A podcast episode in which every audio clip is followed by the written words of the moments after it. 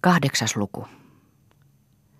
Marja istuu yksin pienen tuvan kynnyksellä, edessään autiojärvi.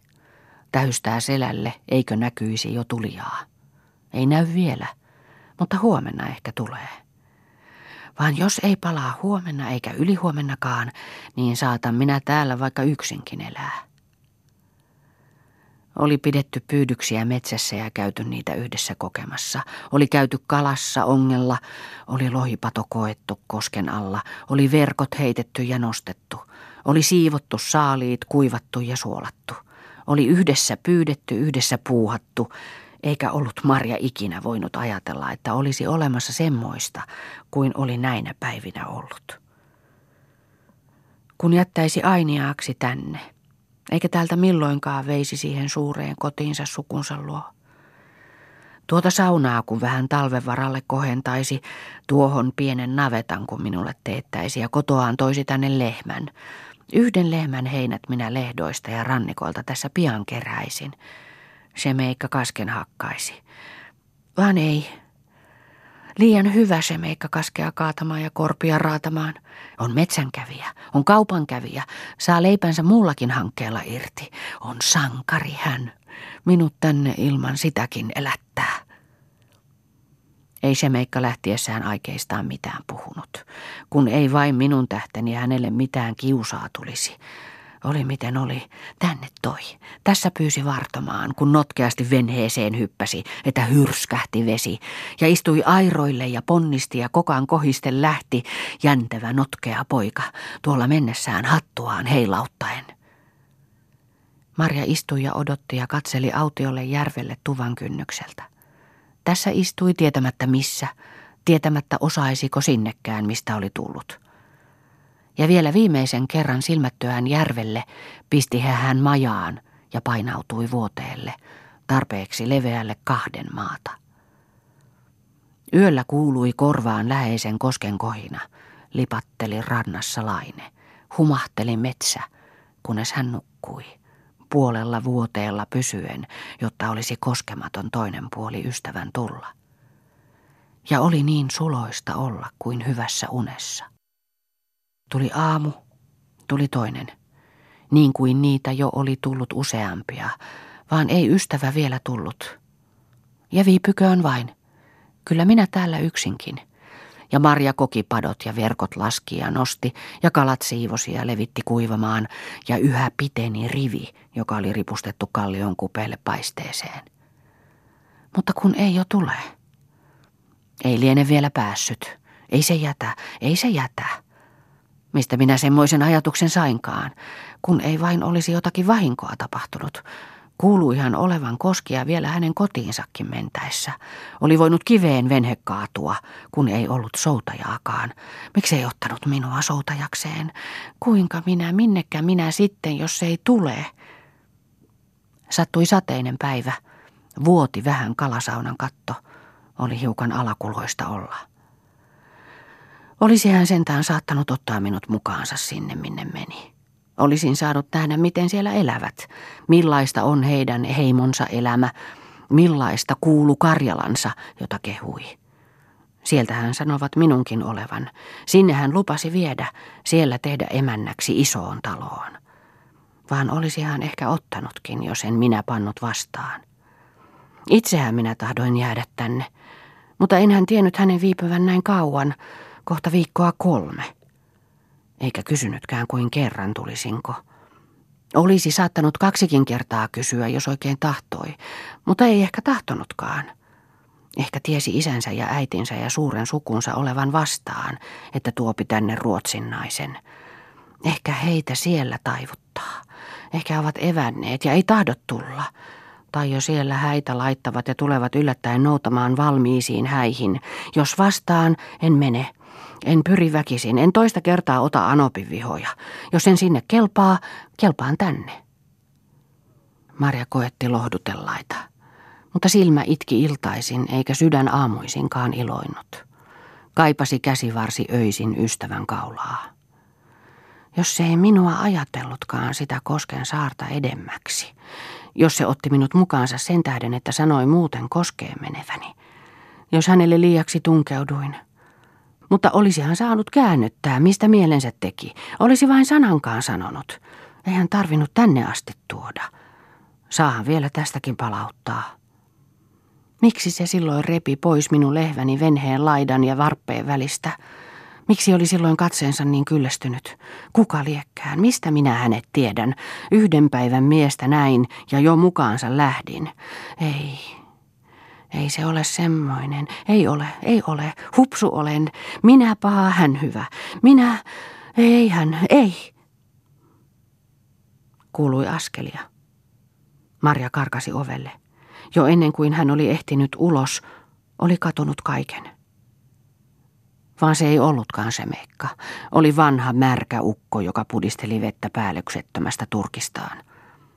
Täällähän näkyy olevan ihmisiä, sanoi ukko kumartuen ovesta sisään. Kuka te olette? Ette ole tämän maan miehiä. Mistä sinä sen tiedät? Puheestanne kuulen. Et sinäkään ole täkäläisiä. Marja pyysi häntä istumaan ja asetti keittokupin hänen eteensä. He istuivat toinen toisessa päässä pöytää mitään puhumatta. Lähdin katsomaan tätä talvimajaani, sanoi ukko hetken aikaa syötyään. Asutteko te täällä talvella? Minun on tekemäni tupa, minun sauna. Lähdin katsomaan, kun olen nähnyt savun nousevan, vaikkei ole tullut ennemmin käydyksi. Mutta miksi te täällä kesääkin asu? Tarvitsevat tämän kalapirtikseen ja miksipä hän milloinkin. Minä kesäksi siirryn aina tuonne toiselle puolelle järven. Siellä on minulla havumaja. Kun olisin sen tiennyt, olisin tullut teitä katsomaan. Olisihan sopinut tulla. Mitä te täällä teette? Heidän verkkoukkonaan oleilen. Vaan miten olette tänne joutunut? Talon kun ensin polttivat, niin sitten toivat minutkin, muun tavaran kanssa. Kuka sen teki? Joko siitä on kauankin? Se vanha Shemeikka, tämä nykyisen isä ja sen miehet. Vaan pääsisitte kai te jo pois, jos tahtoisitte. Kävin tuolla kerran takavuosina. Tulin takaisin. Vaan minkä tähden? Olivat siellä kaikki kotoiset kuolleet. Ja täällä saa paremmin kaloja. Silläkö te elätte? Eipä olekaan mikä eläessä. Osaisitteko täältä kotipuoleenne? Eiköhän noita taipalia vielä mahtaisi muistaa. Näkyy tänne Ruotsin puolen viimeisimmät vaaratkin kirkkailla ilmoilla. Näkyykö? Tuolta vaaralta näkyy. Ukko viittasi päällään vaaralle päin. Kaskisavut kumminkin näkyy.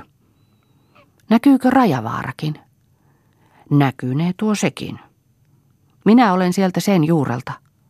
Vai sieltä? Oletteko käynyt siellä? En ole.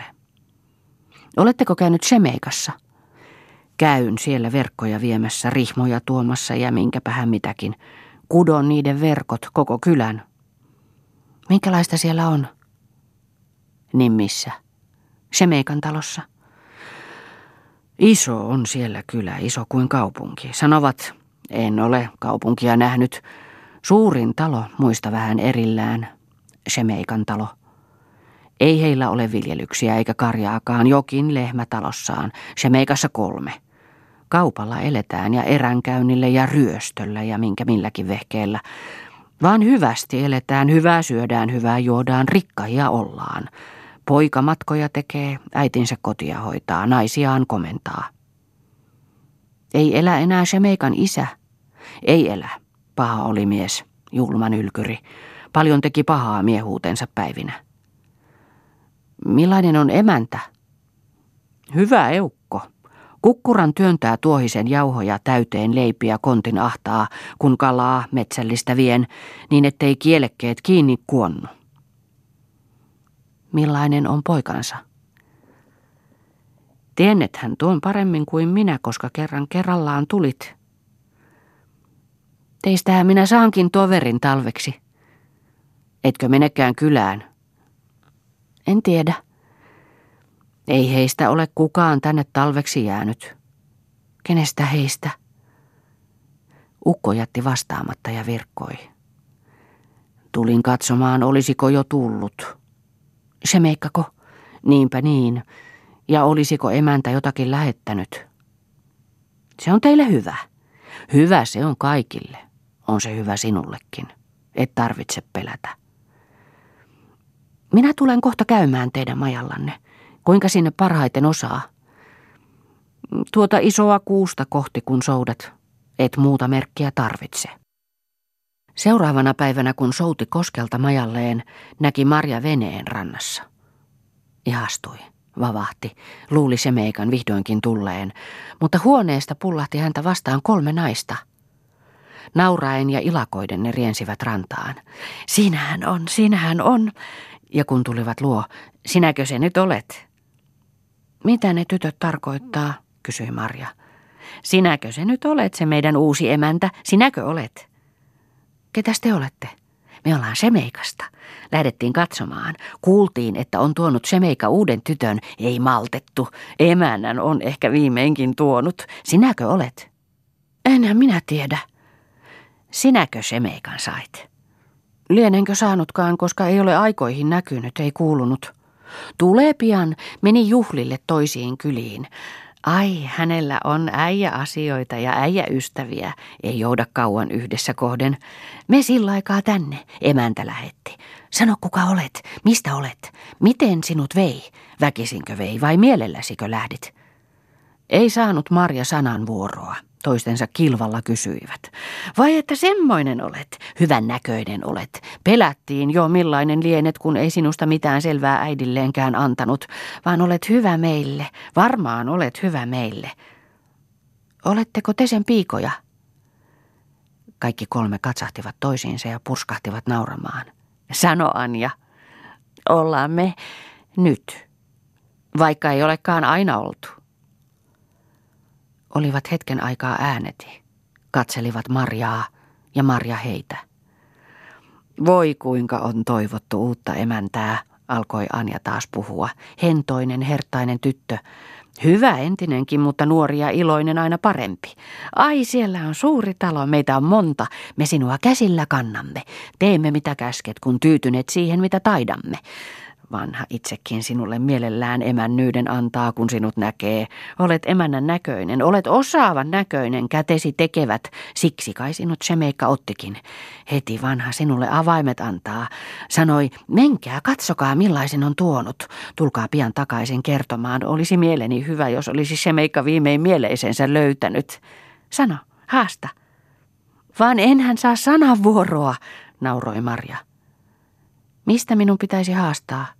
Haasta, kuka olet? Onko iso taattosi koti? Mikä nimesi? Marja on nimeni. Ai Marja, kaunispa on nimesi. Ai kuinka sinulla on totiset silmät. Ja pitkä olet ja solakka olet, pulska olet. Semmoista se meikä aina on halunnut, vaan ei ole omilta mailtaan löytänyt. Olet niin kuin kehui. Ette ole mitään hänen rinnallaan, sanoi. Eikä me ollakaan, eikä tahdotakaan olla. Mutta nyt anna hänen haastaa. Haasta Marja. Mitä mä sitten haastan? Sano sukusi. Ei ole sukua minulla. Ai orpo olet. Eikä kotia. Koti oli. Ei ole enää. Polttiko kotisi? Ei polttanut. Vaan kun siitä kerran lähdin, niin ei ole enää kotini. Lähdit mielelläsi. Sieltä aina ikävöin. Oliko iso kotisi? Oli tavallinen lehmiä viisi ja hevonen. Ja semmoisesta lähdit. Hennoit mielelläsi heittää. Mitä maammusi, mitä taattosi? Eihän sillä maamua eikä taattoa, kun on orpo. Sinäkö sitten yksin haltijana talossasi?